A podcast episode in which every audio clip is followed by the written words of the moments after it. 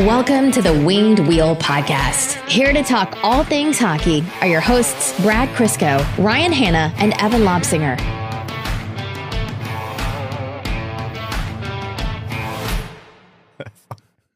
In an amo- anonymous podcast poll, who has the most punchable face on the podcast? 66% of the people said Brad. and one said other. I wonder if we put it to the fans what they would say. oh, God. I don't know. They would. It, you'd be a distant third, Evan. Unfortunately, the people love you. And unfortunately for you guys, it wouldn't. It would just be different groups of people who would be voting for each of you. Because the people who would want to punch Brad are not the same people who would want to punch you. No, no, very different crowds. I will say the people who like will go online and uh, say Brad has a punchable face. They're almost more normal, and I just I get a lot of like, I don't know. It's very intense hate. Like when it reaches, like we're writing words about how much we hate Ryan for whatever I did that day. It is just so fer- like such ferocious hate. I'm like, oh my god. They write paragraphs when they want to. The people who want to punch Brad write sentences if they can. For them, it just comes out like any given sentence. Yeah.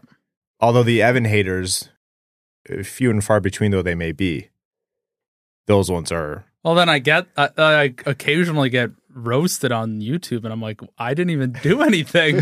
what have I done to upset you? Who has the most punchable face on the Winged Wheel podcast? We're going to put it to you, the listeners and the viewers. Even if you're a listener, you've never watched on YouTube, just answer on who you think has the most punchable face. Sometimes I feel like if you just hear someone's voice, you're like, God, I just, I would punch that person right in the face. Doesn't matter what they look like. I've done it. I I've done it, so I don't think I'm immune from being the answer to that question. You know, yeah, me neither. Brad, if you had to vote on what you think the results of the poll would be, Oh, this isn't going to be close. do you think it's Oh, it's me. Yeah, but Ryan, you talk more than both of us, so that gives you a more opportunity to have a punchable face. That uh, that's very true. This is potentially the most honest feedback we're ever going to get. W- Are we asking for it? Not really, but we'll see what happens. I can't believe Jake Walman was listed in the NHL's version of this. Just I think like one or two votes under other. Like Perron being there, I get that one. Jake Walman? he did the gritty, and Lou Lamoriello was like said to somebody on the Islanders, "You have to vote for Jake Walman." That's now." actually, you know what? I didn't even I did not once think about the celebrations. That's a really good point. That's got to piss off some old head in the NHL. absolutely. Oh man. There's nothing that unites hockey like hating single players and thinking someone has a punchable face.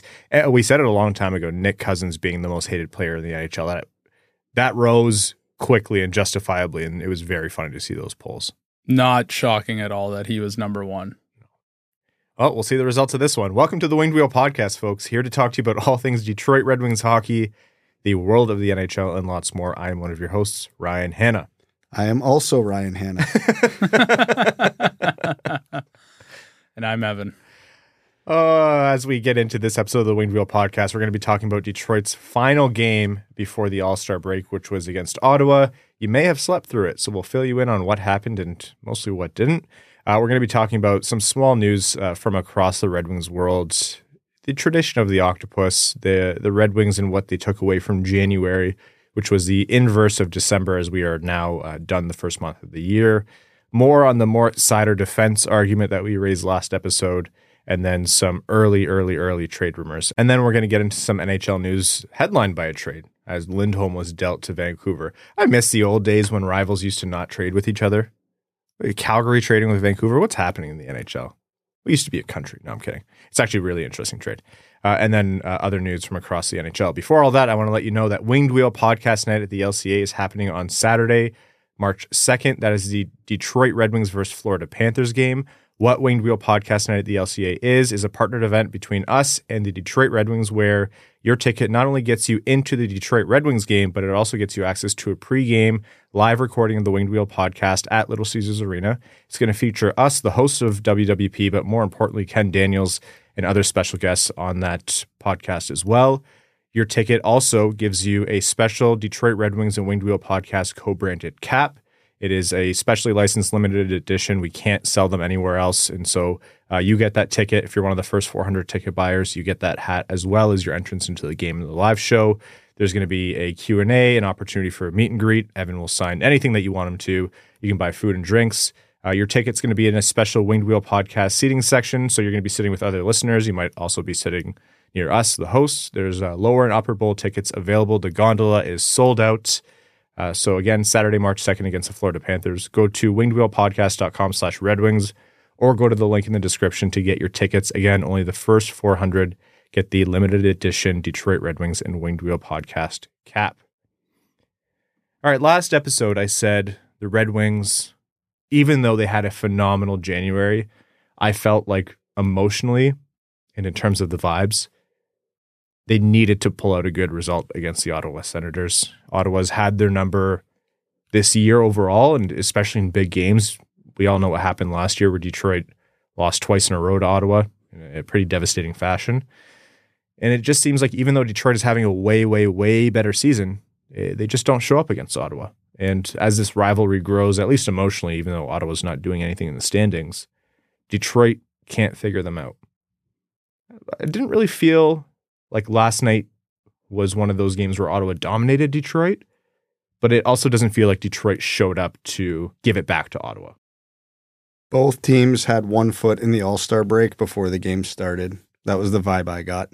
It was big All Star break energy. Like those teams were not that they were gassed, just like, yeah, they, they knew that after this they had nine days off. They did not seem emotionally invested into the game, which is shocking. Well, it's shocking if it wasn't Detroit versus Ottawa.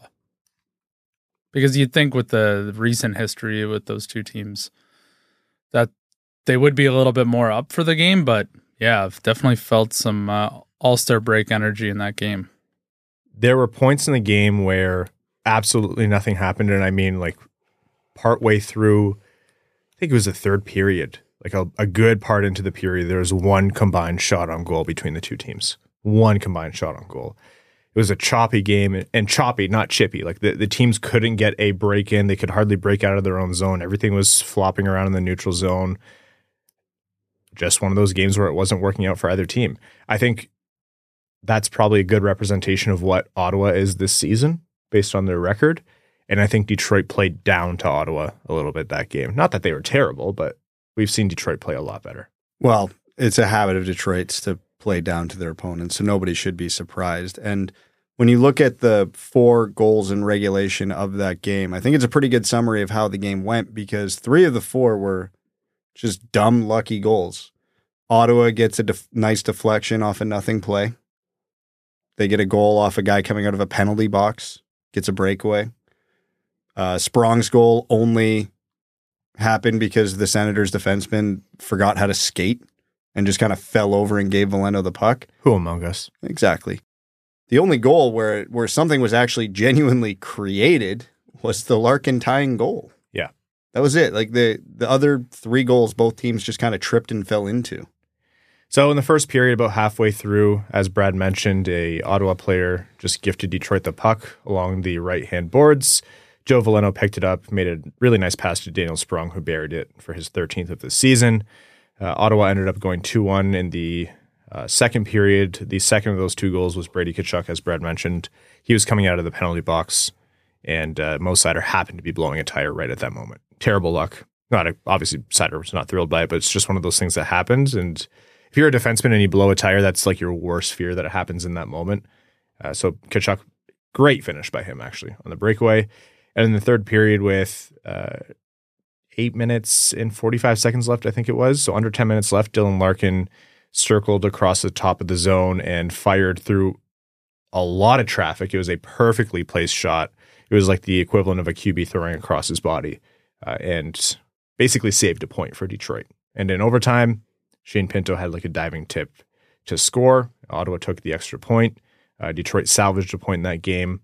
Didn't really feel like a Detroit gets a point kind of game. But again, neither team was playing that great. So all in all, you're not going to be too upset about it. I maintain what I said. It would have been cool to beat Ottawa and go into the All Star break off a win against a team that you don't really have the best record against. But it's not the end of the world. if you're walking away with a point. And Detroit still, you know, capped off January with quite a nice points percentage. I think you said Evan before the show, top five points percentage. In the NHL, yeah, I think In what the what they January. finish up with twenty of twenty six points. 20 of 26. So, uh, big picture, how can you really be upset with that, especially given how bleak December sort of left the fan base?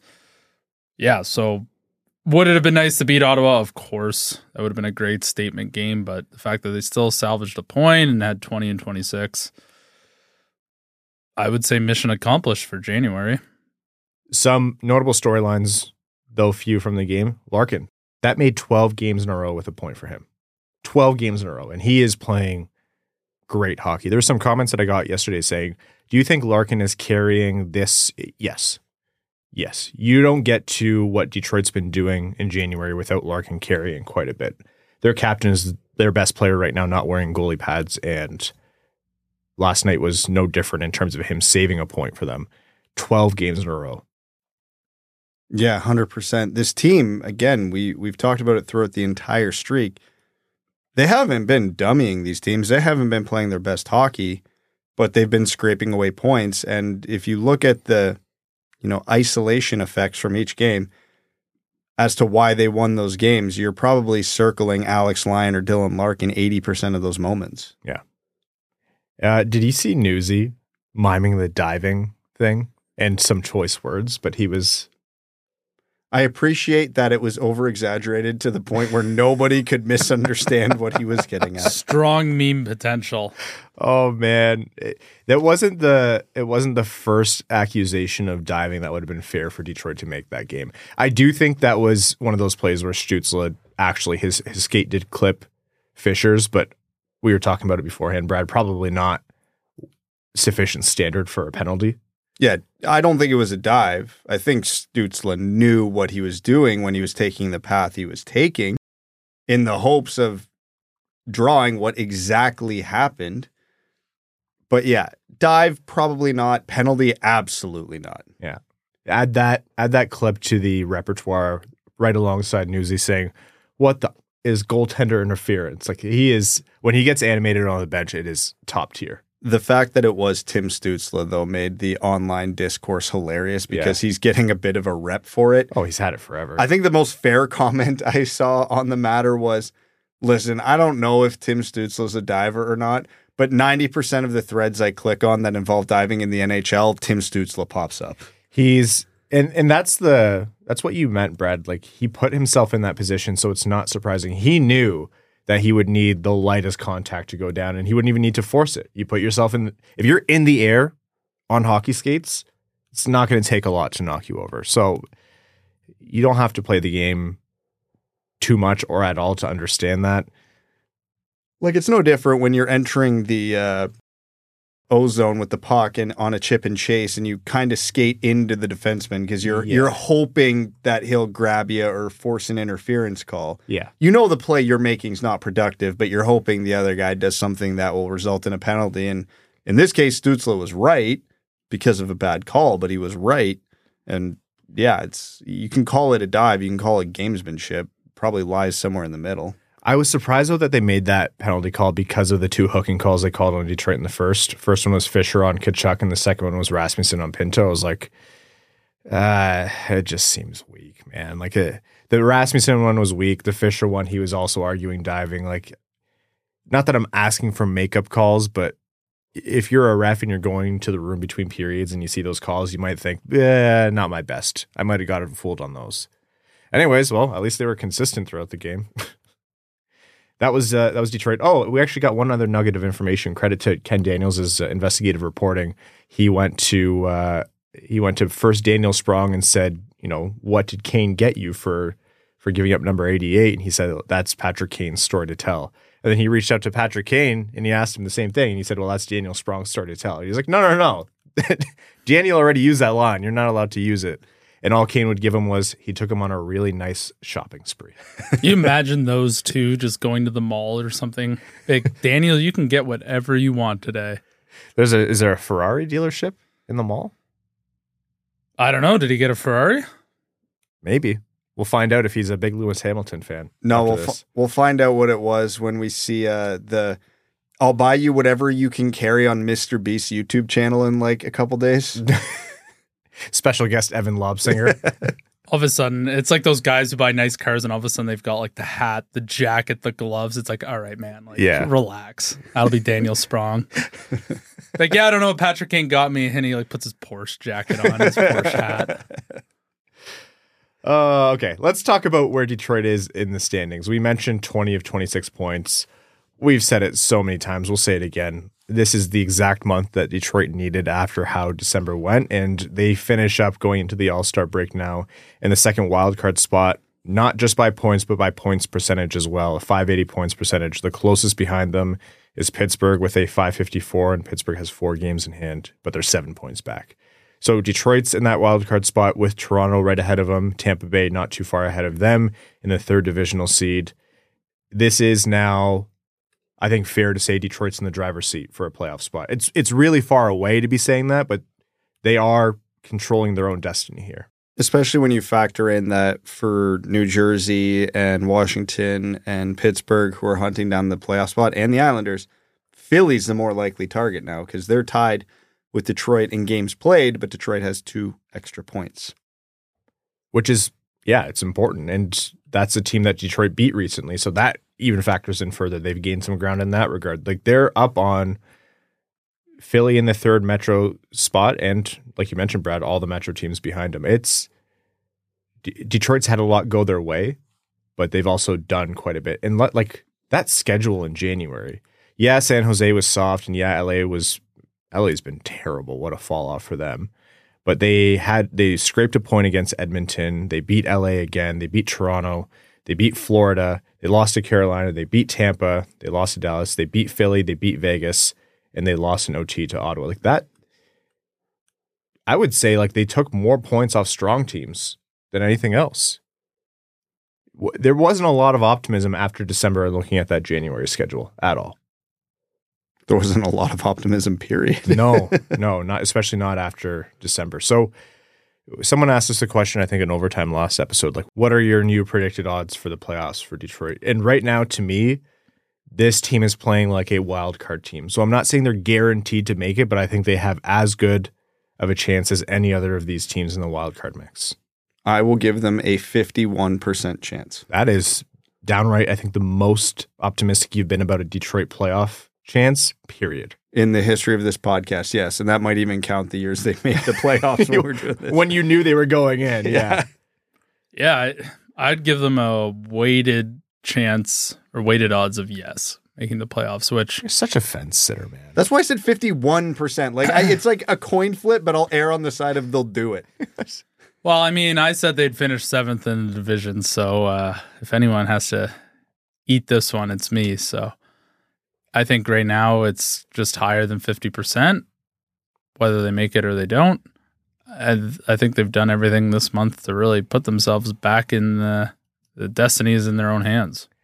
Here's where I am on it because, you know, Brad makes a good point when we talk about this that Detroit hasn't necessarily played game in and game out their best hockey. A lot of that was opportune goals at the right times. A lot of that was, you know, the other team didn't take advantage. And most of that was goaltending finally came through for them when it wasn't coming through previous. But we've also said before, this team was playing way, way better hockey earlier points in the year. And knowing that they could do that still with this same level of goaltending, that's why I think I have faith that these results might still come. And it'll be less on, you know, Alex Lyon basically saving a game for them and Dylan Larkin scoring at an opportune time, and more about this whole team starts to use the All Star break to recover a little bit. Patrick Kane's going to be back. They can get some practices in. They they can you know whatever's ailing them, whatever injury Larkin's probably been playing with, for example. Moritz Seider can get some rest in because he's been playing the world's hardest minutes in the NHL, quite literally. I think a lot works in their favor for them to be able to preserve this. Even when they come back, they play Vancouver and then they go on a West Coast road trip. Yeah, but it's not. I don't know. I, I think this is a perfectly timed All Star break for them to be able to preserve some of the momentum, at least, that they've had. Yeah, looking at the post All Star break schedule, they have a real rough road trip. Although if Calgary keeps selling off, you know, one of those games might get a little easier. but uh, Vancouver twice and Edmonton once sucks. But then, you know, the back half of that month, Seattle, St. Louis, the Islanders, Washington, those are all very, very winnable games. Chicago. Chicago's in there too. And obviously the Washington Islanders with the added importance of those are two of the teams that are hopefully still chasing them at the time. It's going to be not. I, I I don't want to say it's going to be not as difficult as January because you never know how it's actually going to shake out. But yeah, Detroit's poised to be able to to capitalize on something. So we'll see where it goes. Uh, something I wanted to talk about last episode and, and completely missed it. And I know it's just like the most minor thing, but I loved in the Vegas game when that octopus hit the ice. And first of all, I think Ken said calamari for everyone, but Mick said after, you know, traditions don't die. And it's the dumbest thing. I know it is, but whenever the octopus hits the ice, like that hit the ice at the same time when the Lions were still in it in the the NFC Championship and the Super Bowl race and the energy and the spirit in Detroit for sports was so high and you're like, man, that brings you back to the good old days of, you know, multiple octopi on the ice every single playoff game, even for regular season games. I hope that tradition never dies. Apparently, the Red Wings players were trying to get the uh, the ice crew worker who came out. She came out and grabbed the octopus to swing it above her head. She wouldn't do it, but they were like, "It's all right. We'll we'll save it for when we make the playoffs." But man, I missed that so much. The nothing got the crowd going in Detroit like seeing an octopus swinging. Man, that's a big missed opportunity because the next, uh, we'll call it LCA arena worker to swing one of those over their head is going to be a legend forever. Yes, they might have the octopus named after them. A hundred percent. So, you know, you guys do what you want when you're cleaning up the ice. We're just saying the opportunity is yours. I loved also every time it happened, the opposing team would complain. There'd be like flecks of octopus goo hit the ice and it like ruins the ice and it like hit the goalie. And Gary Bettman would be like, "Yeah, we've we've asked Detroit to stop doing that, so they're no longer allowed."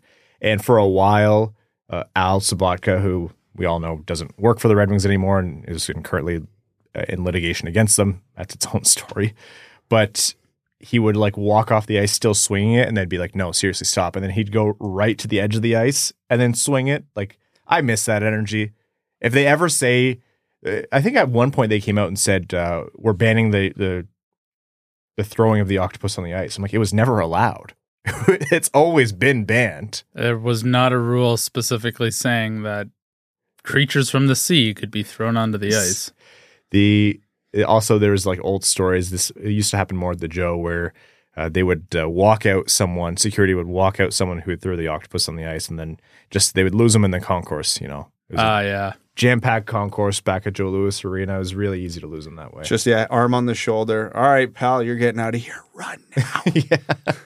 yeah it's going to be a lot harder in the lca but it is a very very very big concourse so as long as you do a few zigzags i'm sure you can you can bust through security A Couple dips, a couple Yeah. dives. anyways I, that just got the uh that warmed my heart i miss seeing that It's been a while. Yeah. You, you do see them from time to time, but so what you're saying is you're going to throw one next game. you know, From the gondola. Imagine the air. you'd have to huck those. I threw one of the jerseys. Bob Kaiser gave me a jersey, uh, or a t shirt, I should say, at the uh, Flying Toasters game. And he was like, throw it down there. And you'd be surprised by how much distance you can get because of how high up. One went in the penalty box. Did it really? Yeah. Yeah, there. I saw one beaned a small child, which I can definitely say was Ryan's, and it was he did it on purpose. Was it there was no arc. It was just No. a, a straight line. if, if you had beaned Hank, do you think you'd be walking right now? You know, he would have killed me. He would have found you before you left the press box. Did you uh, did you guys see Tom Brady th- in that big conference room of people throw that football to the rugby players like running across all the tables? No. I didn't. Yeah, it's a hel- like it. Tom Brady. Someone tweeted out they're like whenever Tom Brady sees a football, it's like the Green Goblin mask talking to him. and yeah, he's at this con- in this conference room. He launched some company, I don't know, and uh, he hit some rugby player running across the room, like through the the the dining room tables that everyone was sitting at, in stride, like perfect throw. And I'm like, that's exactly what I want to do with that T-shirt. Just like, like whip it down at someone. Anyways, all right, let's get to some real uh, content here. The most Seider speech conversation that we did last episode, where it was the the in defense of Mo Seider, it's caught on, and and people are now starting to understand. And as more and more uh, things get released, like Mo Seider is genuinely playing some of the toughest minutes the NHL has seen, not just this season, but for a long, long, long time.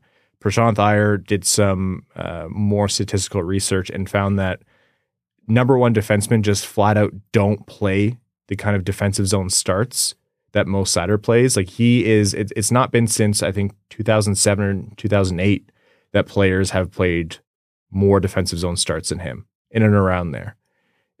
Cale Makar, he's on the opposite end of the chart in terms of the defensive versus offensive zone starts he gets.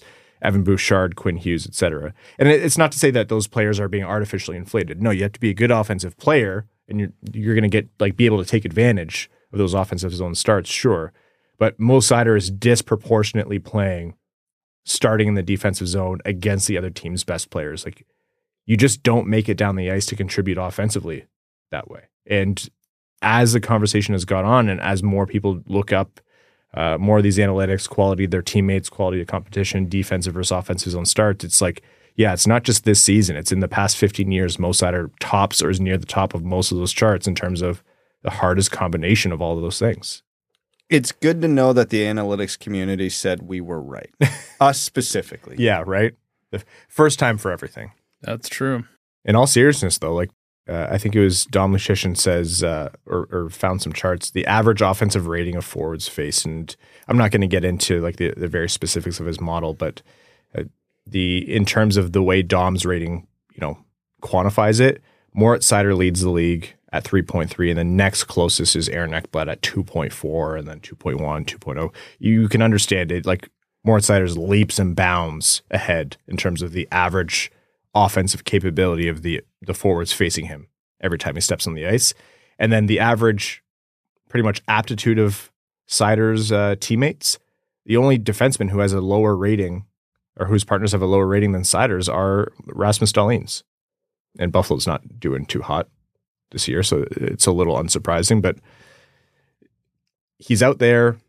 He's asked to be God's toughest soldier with absolutely nothing to work with. He is getting the hardest deployment with almost no help, is what the numbers are saying. And well, I do think that sells Jake Walman a little short. It probably does factor in the forwards that are on the ice with him at any given moment, which, as we've talked about, if it's not Larkin's line, and up until very recently, Andrew Copp's line, they are not going to get much help inside their own blue line. And, you know, the points being made, well, he's not thriving in that role, which is fair. Maybe other defensemen would do better, but nobody's saying Mo Seider should be sitting here winning a Norris. Saying he's an upper tier defenseman in the NHL, and based on his results versus quality competition versus how much help he's getting versus his deployment, I think you can make a very coherent case that at worst he's a top twenty defenseman in the league. I really liked in Sean Shapiro's article, uh, Seider. He talked to Seider himself about this, and it should come as no surprise. But Seider has a, like a really thorough understanding of exactly the situation he's in. The Red Wings, of course, do. Derek Lalonde does, but Seider gets into like what it means to win a shift, and it doesn't always quantifiably come up on the score sheet. It means you started in your defensive zone and you got the puck out with control in the limited time that you have on the ice. Like that is what it means to win a shift, and he knows it doesn't always show well with metrics, and he knows it's not always going to be as fun, or you might not have as much energy as at the end as you might have in the offensive zone, but uh, that's the job he's out there to do. I fully agree with you, Brad. Like there's a really good argument that that Seider's in that top 20 and even higher. Well, it's the beauty of this discourse and the analytics coming is they're even saying there's no real way to prove this. Everybody is stating, yeah, we don't think our model does enough to quantify the extreme outlier that Mo Seider is this year with his deployment. And that is good and bad because one, it leaves a lot of room for discourse and two, it leaves a lot of room for discourse. So, all right, that's enough. I'll, I'll get back on my. We'll get back on our soapbox about Mo Seider when the next person dares insinuate that he's, you know, all of a sudden fallen off or anything. Until then, Red Wings trade rumors. It's going to start. The trade deadline's not, you know, it's next month, and so the, that whole process is going to come through and I mean, if the Red Wings are in a wild card position and they could potentially add for not too much, or they can make some moves to reconfigure things where, yeah, they might have to sell some valuable pieces, but you also look towards the medium and long term as well. This is we're getting to the territory where Detroit could be buying pieces here. Uh, two names that Detroit's already been linked to are Jacob Chychrun and Frank Vatrano. I want to uh, caution this by saying it's just like very early stuff that's floating around. Everyone's going to be linked to good players who are on the market, but those are two pretty interesting names. Chychrun, we all know uh, out of Ottawa, if he's potentially available, which I don't know, players can say a lot of things until he actually is signed there long term. Then you think he might be available, and then Vatrano, the uh, left shot winger from Anaheim, also a viable offensive candidate. Thoughts on either of those and just the concept of Detroit adding at the deadline? Before anybody does anything this time of year, I need to preface this by saying the number one thing that you need to look at is the contract. Yeah, so a lot of Red Wings fans are bringing up, were bringing up Hanifin and Lindholm as potential targets for Detroit because they filled direct needs, and it makes a lot of sense. But the reason you look at the contract first is they're both pending UFAs, and obviously Lindholm has since been traded, but the Red Wings shouldn't have any interest, even though they are, we'll say, more likely to make a playoff spot than not as of this moment. Now, the interesting thing about Chychrun and Vatrano specifically is they are not pending UFAs. So now you're having the argument of what is Detroit's timeline? Would I go all in on Jacob Chychrun right now for Detroit? He's only got one year left after this one. I don't think that's going to be in Detroit's cup window. I don't think they're contenders next year. Even if they make the playoffs in both years, I'm not comfortable giving up two premium assets. Let's call it a first round and a good prospect, hypothetically, for Jacob Chychrun. They're not in that position now. Frank Vatrano has one year left as well, but I think he would come much cheaper. And he, in my mind, solves a bigger problem on Detroit because you look at our defense, nobody's fooling anybody. We know it's bad. But there's not a lot of wiggle room, but there's a lot of defensive prospects in the system. This team is scoring a lot of goals this year, not because they're creating a lot of offense, but because they're carrying a high shooting percentage and a good power play. Frank Vatrano scores goals. That's all he does is he scores goals. And we don't even know if Daniel Sprong will be back next year. So you can get a guy who's in the All Star game on pace for 30 something goals, I believe, this year, making $3.6 million for another year after this. That feels like a worthwhile investment to me, especially since he doesn't have the track record of a Jacob Chychrun. The cost is likely lower. Again, do I love the idea of getting someone with only one year left on their contract after this, no, it's not ideal. But I also understand you got to keep hitting the gas, and guys with term very rarely hit the market. At least guys with term that are worthwhile trading for very rarely hit the market. So if you can get an extra year, you're generally doing okay. So I don't hate the idea, as with everything, cost is everything and we already have a pretty good idea what Jacob Chychrun's cost would be because Ottawa just paid it, and it's Alex DeBrincat's situation 2.0. I I don't know if I'm there yet. I'm gonna I'll get to the contract length thing in a second because I think we disagree fundamentally on this, and it might be because I'm naive. But first on Frank Vatrano, I do agree that adding him, even though Detroit is scoring a lot of goals, that doesn't mean you stop trying to add offense. It's not we're not far removed from seeing a Detroit team that couldn't score goals when they shoot at a high shooting percentage and the power play is doing well, I don't knock that.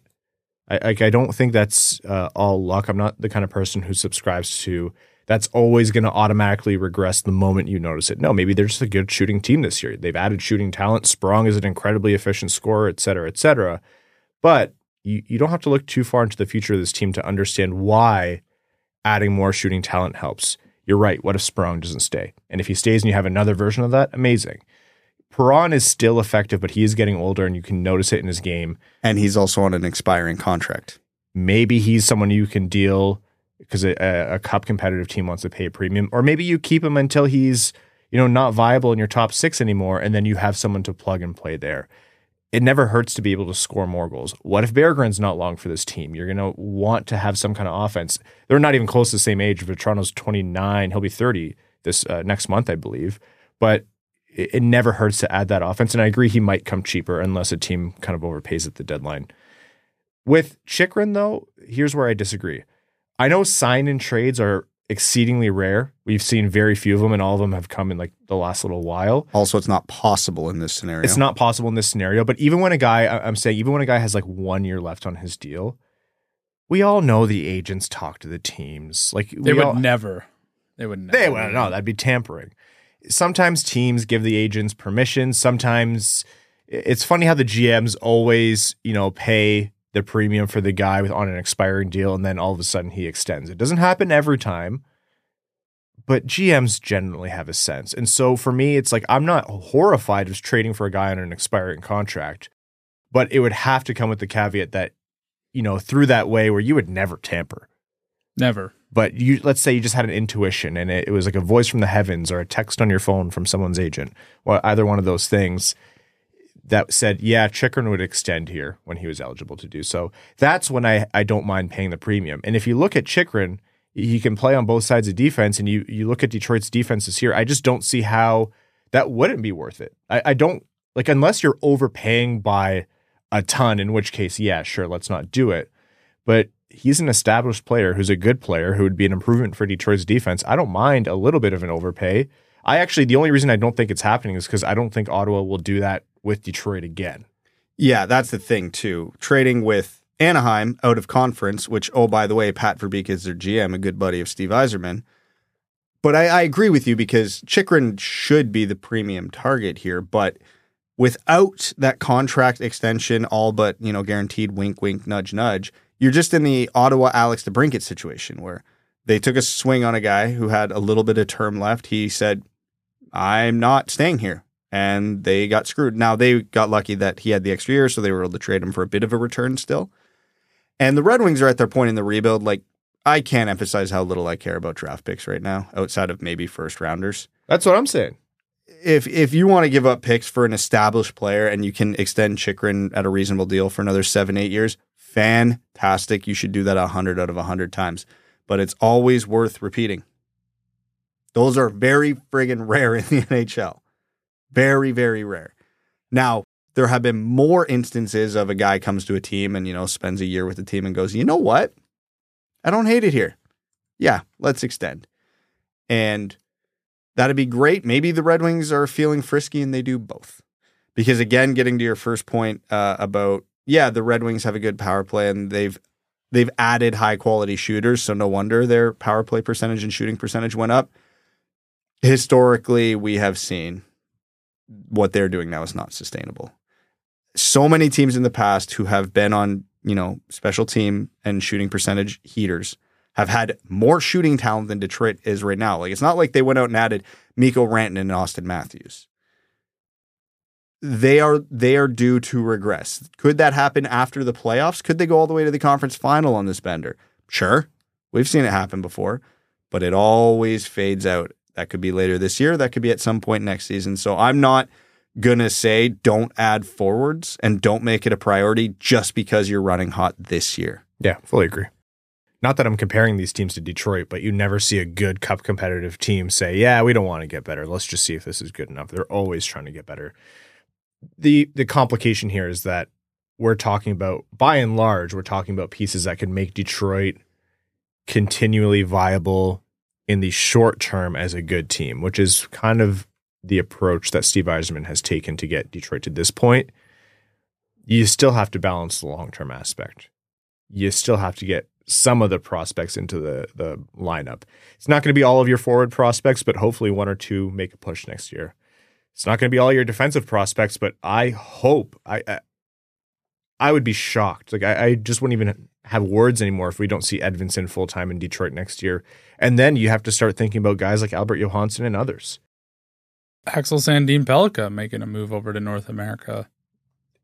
There's there's a lot on the horizon, and it's going to be about those guys doing it. You know, making a case for the NHL, and you don't want to box them out. Is when they when they get here is what I'm saying, and I think we're already seeing that with Edvinsson. Detroit's made some mistakes with previous free agent signings, and now Edvinsson's not up, and I, I think that sucks. I think the the team and Edvinsson would be better off if he was up, but that's the risk you take. So it's a it's a delicate balance. It's almost a harder job that Yzerman is in now than either a full seller or full buyer in terms of Stanley Cup competitive teams. Okay, let's get into news from across the NHL. How about that Lindholm trade between Calgary and Vancouver? So Calgary, obviously, they're just kind of throwing in the towel. The everything that they've been trying to do hasn't been working, and that team needs some kind of reset. So uh, Elias Lindholm has been a player who's been rumored to be on the block for a while, and Vancouver, in exchange for Lindholm, gave up Andrei Kuzmenko, Joni Jurmo, Hunter Brzustewicz, a 2024 first, and a conditional. It's almost like a meme. 2024 fourth round pick. There's always a fourth round pick That's what seals it. That's what makes it the overpay. every time, and it's always conditional too for some reason. Yeah, I think it goes up to a third if Vancouver makes uh, it to the conference final. Correct. Yeah, and that will definitely be what makes or breaks this trade. Thousand percent. Hey, until that third round pick is, you know, the next Brayden Point or whatever it is, then we'll see who's laughing. But uh, thoughts overall on the trade? You mentioned that you thought Vancouver paid a heavy price here. Yeah, this feels like an overpay for a rental. And we alluded to it with Detroit, but if like, you know, you can only ride a shooting percentage bender or a PDO bender for so long. Vancouver's rewriting the narrative on PDO benders this year. Don't get me wrong, they're a good team with good players, but they're riding an insanely high shooting percentage with insanely hot goaltending. So you wonder how sustainable it is. And you made a good point about, yeah, but look at how Vancouver's constructed. Are they ever going to get a better chance than this? To which you could very well be right. And Elias Lindholm's Elias Lindholm having Elias Pettersson and Elias Lindholm on the same team is going to be annoying. I'll never get it right, dude. Yeah. Elias Lindholm will likely help either keep up that PDO bender or when it regresses, the positive difference he breaks kind of balances it out and keeps Vancouver near the top.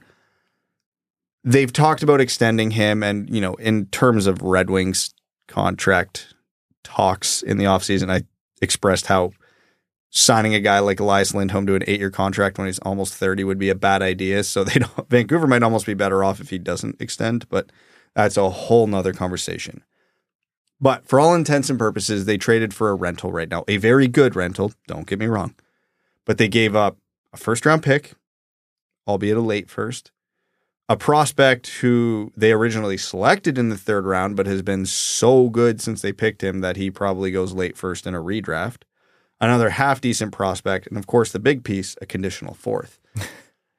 That's a lot for a rental. Even when you look historically what players of Elias Lindholm's caliber go for at the deadline, it's not this much. The way I can reconcile this if I'm GM of the Canucks, though, you have limited chance and they got it done early.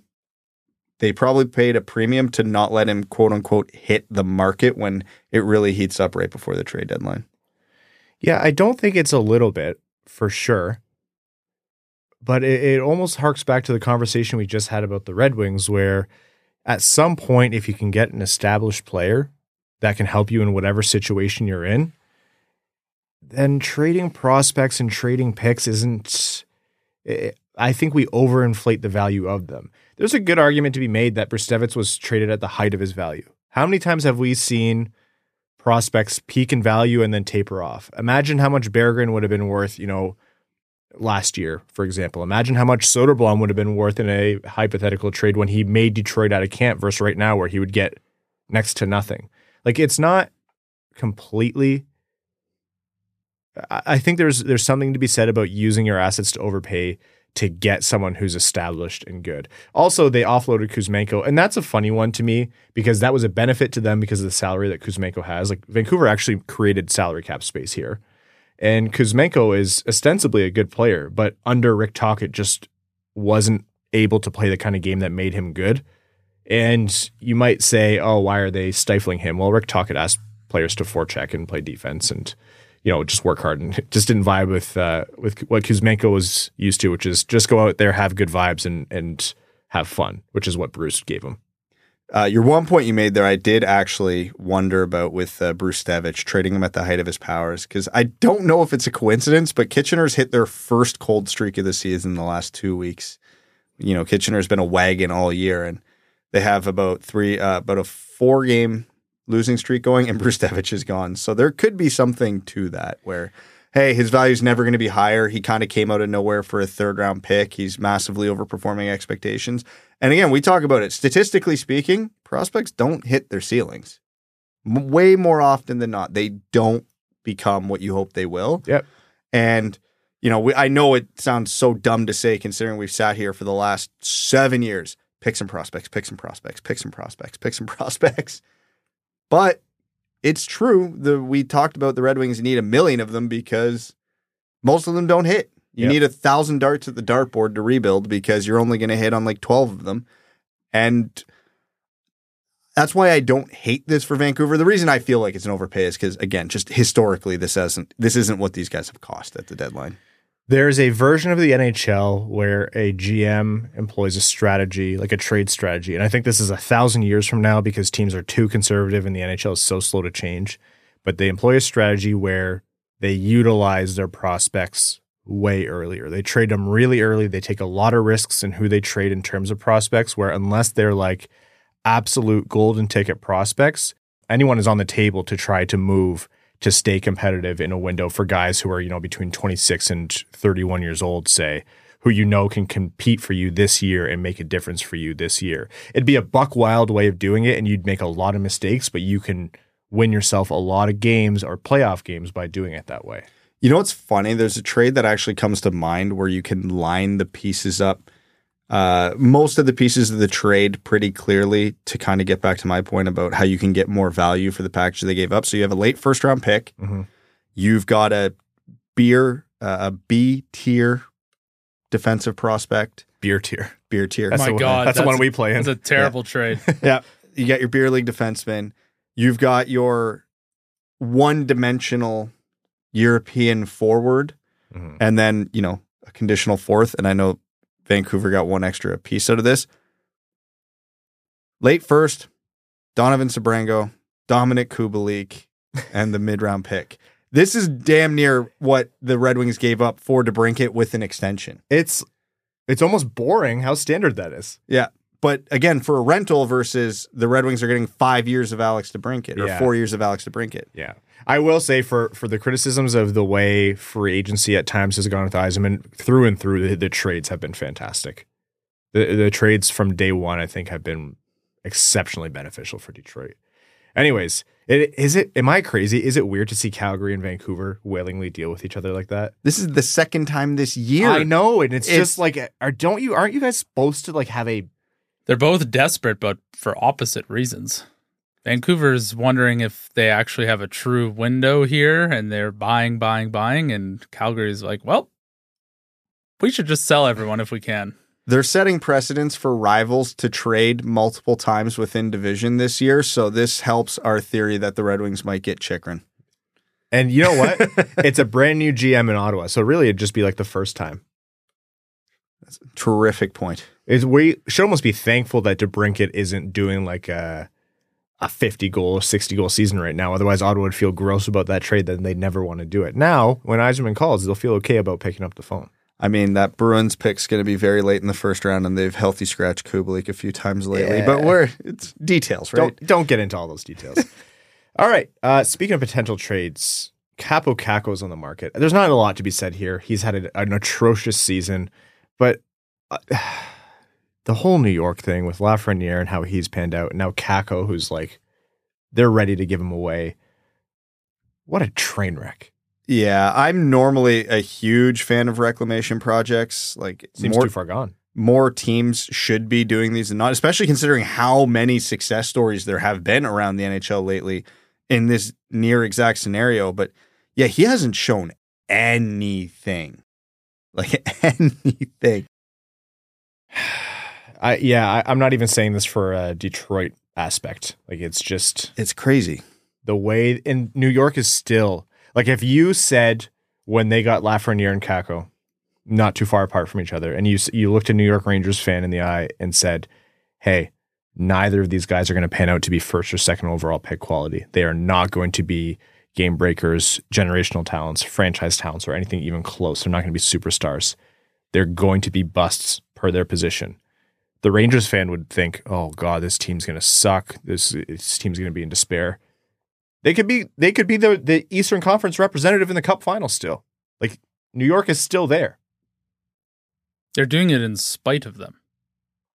Well, Lafreniere's having a good year. Yeah, he is. he is, yeah, but he's yeah. not first overall. He's not what we thought Alexi Lafreniere should be. Yeah. Yeah, very true.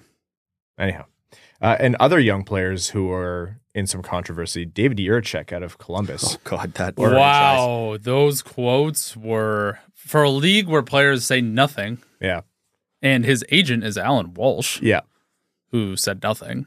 That that those quotes are like just bombs. he said he like he was sent down to AHL Cleveland and he essentially blasted the Blue Jackets and said, I'm good enough to be in the NHL. I know I'm good enough to be in the NHL. He named his counterparts, his contemporaries in terms of young defensive uh, presumptive stars in the future that he's like, they're playing in the NHL. They've been given the opportunity on the power play, et cetera, et cetera. He's like, I know if I had that opportunity, I'd be able to do it. And it's just, they asked him, like, they, the, the Blue Jackets were worried that he wouldn't even report when he was sent down to the AHL.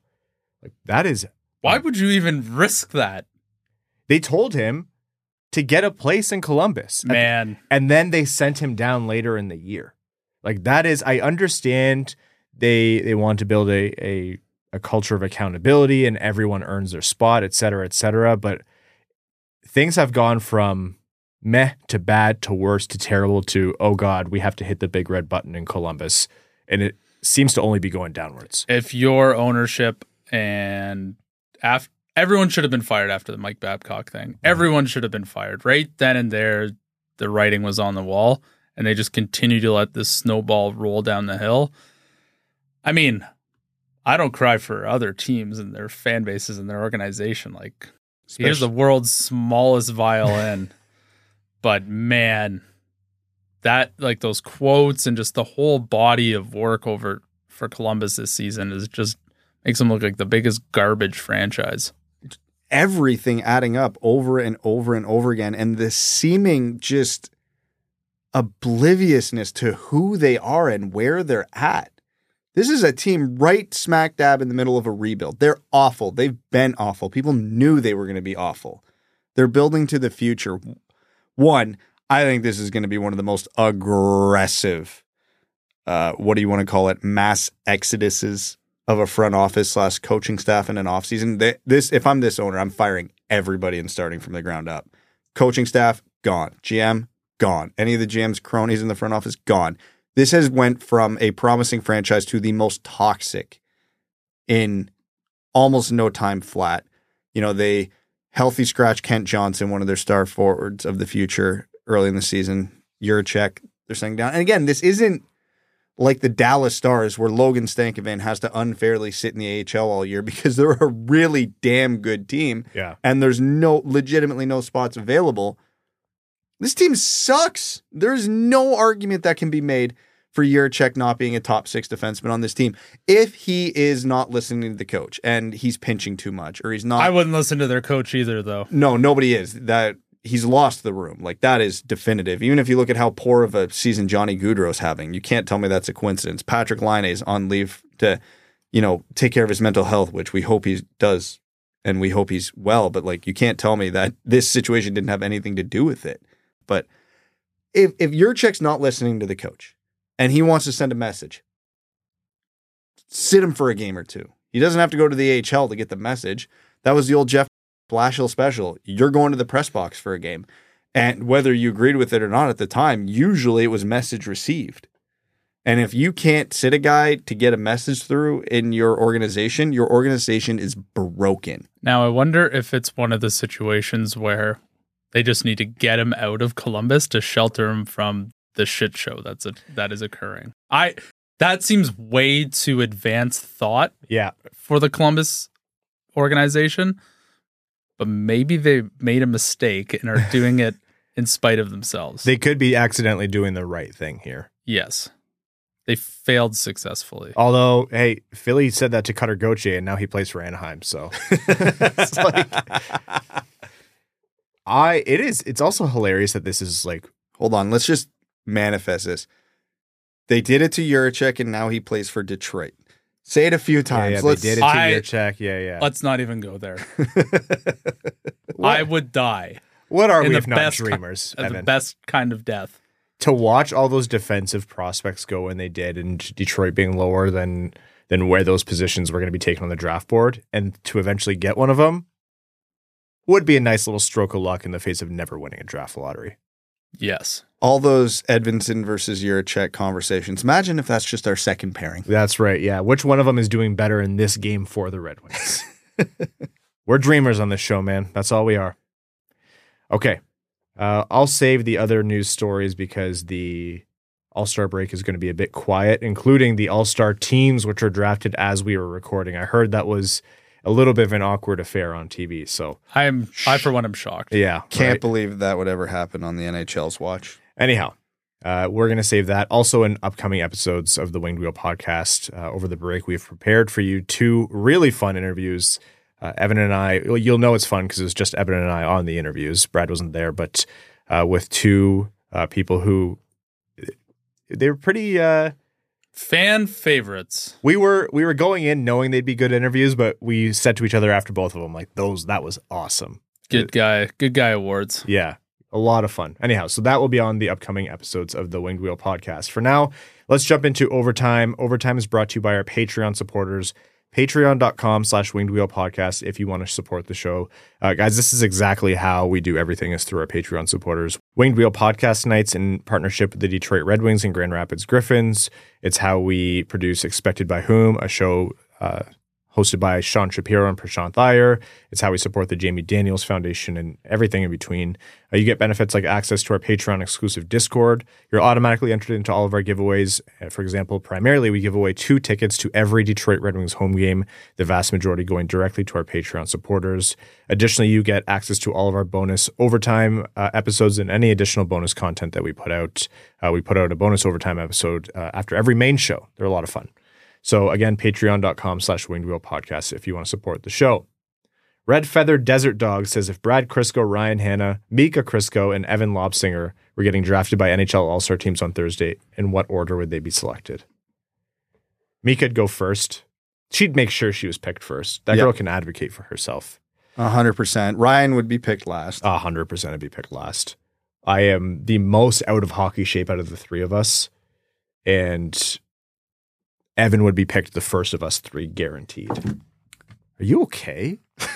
yeah, see, Oh. that is a hockey player right there. He's good. Well, I would say, given that this is an all star setting and not actual hockey setting, I think I go second just because forward versus defense. No, I think that plays in my favor. If we're Evan talking, has a hockey guy look to him, man. if we're f- talking actual hockey and not just entertainment value, Evan's definitely going second. There'd probably be one captain who's like a weird nerd and is like, all right, this is the structure our team's going to play, and we really need to take a defenseman early.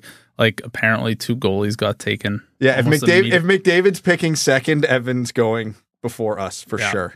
We're building from the back end out. yeah, I there's zero chance I get picked anything but last there. I would also be the most inebriated, so we'll see. Which, oh, then you might get the car. You might advocate to get taken last. oh, there we go. You pull the a Ovi. new car in this economy? Hell yeah. You do have a Phil Kessel physique. Yes, I do.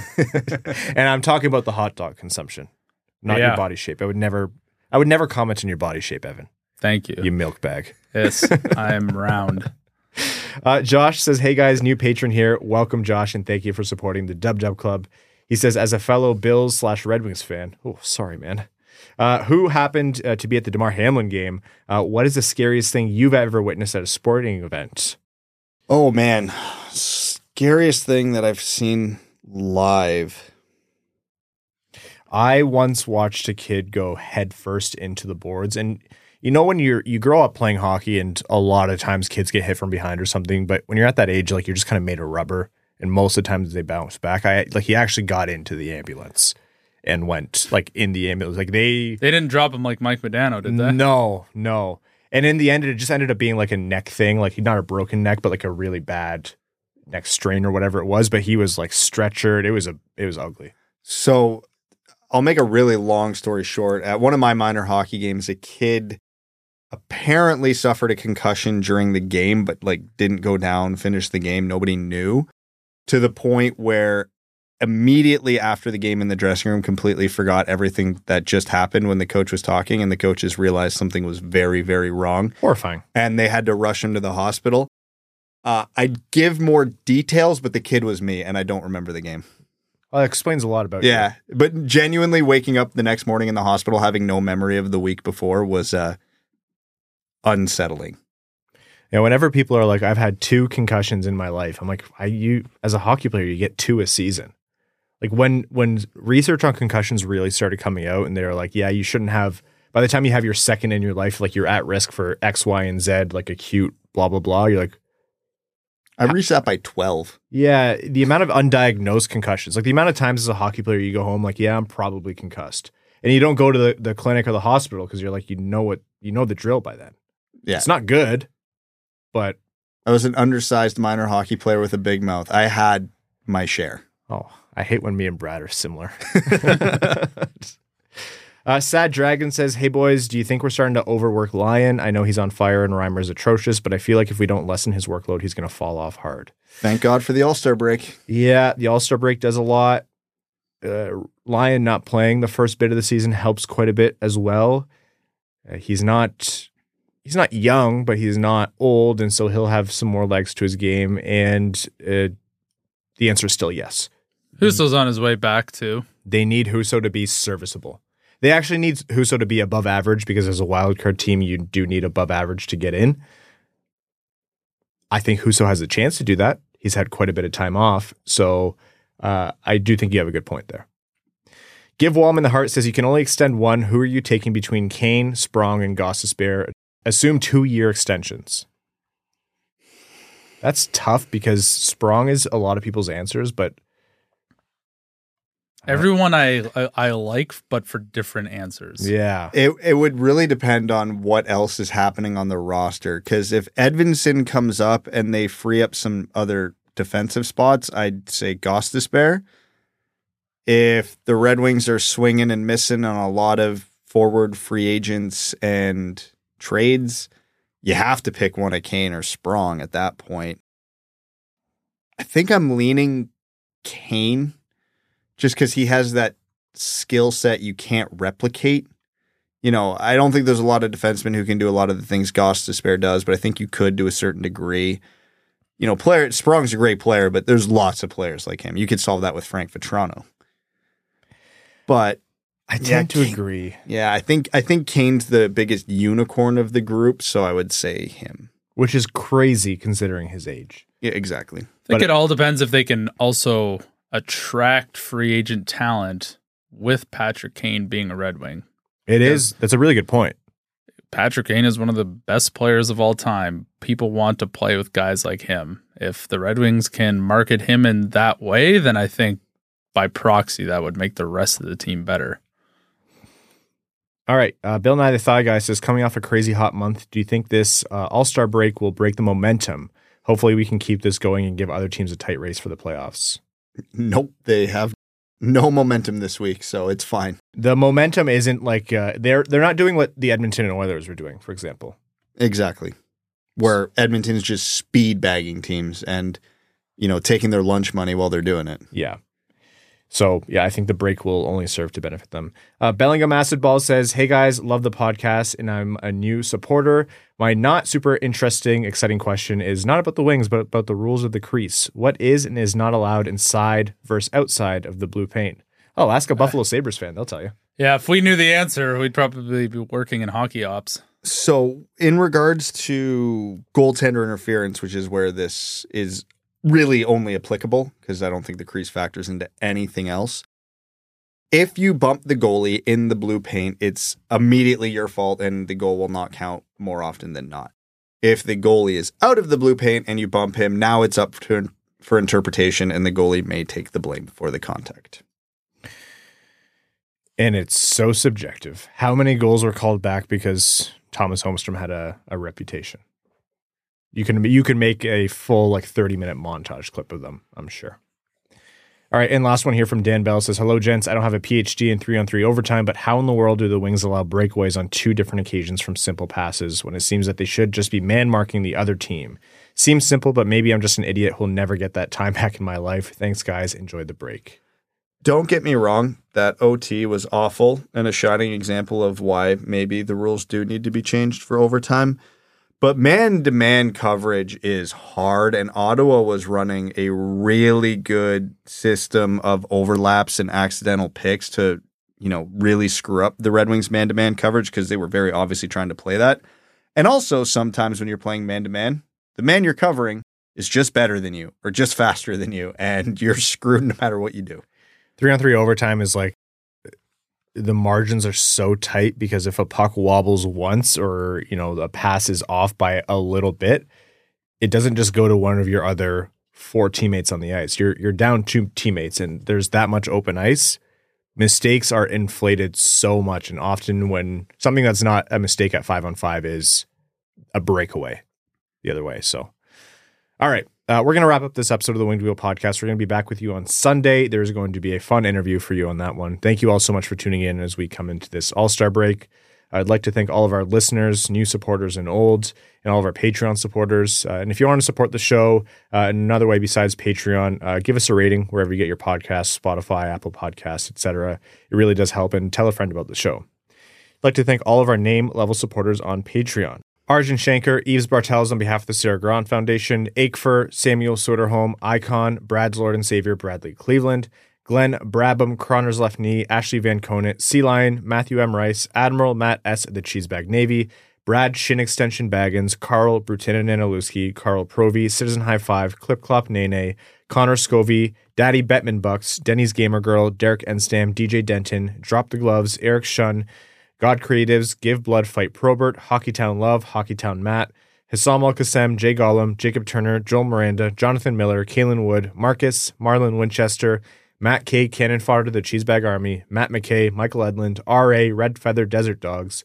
Ryan Hubbard, Scott Martin, Screen Lube, Sprong 88 the best, That's What I Appreciates About You, Walman's Elite Dancing D, Wing Commander DeBrincat, Iser Plan Stan, General Andy Bohan of the Cheesebag Army, Sam Bankson, AB, Adam Rose, Axel, Sandin Pellikka, Bellingham Acid Balls, Big Cheese, Brad Simmons, Brian Vasha, Chuck Buffchest, the Tarpless Goon, Commander Ben Barron of the Cheesebag Space Force, Connor, Connor Leighton, Corey Prida, Darren Fick, D-Boss Snip Show, Derek James, Frank Stanley, Gene Sullivan, Griffey Boy, James Pridemore, Jeremiah Dobo, JM Rhapsody, John Evans Derogatory, John Ingles, Josh Yelton, Kevin McCracken, Quads, Les Grossman's Ungodly Firestorm, Linda Hall, Maximilian, Melissa Erickson, Norris Seider, O Ophelia, Steven, the Mexinadian, the Hat 123. These toasters are unreal.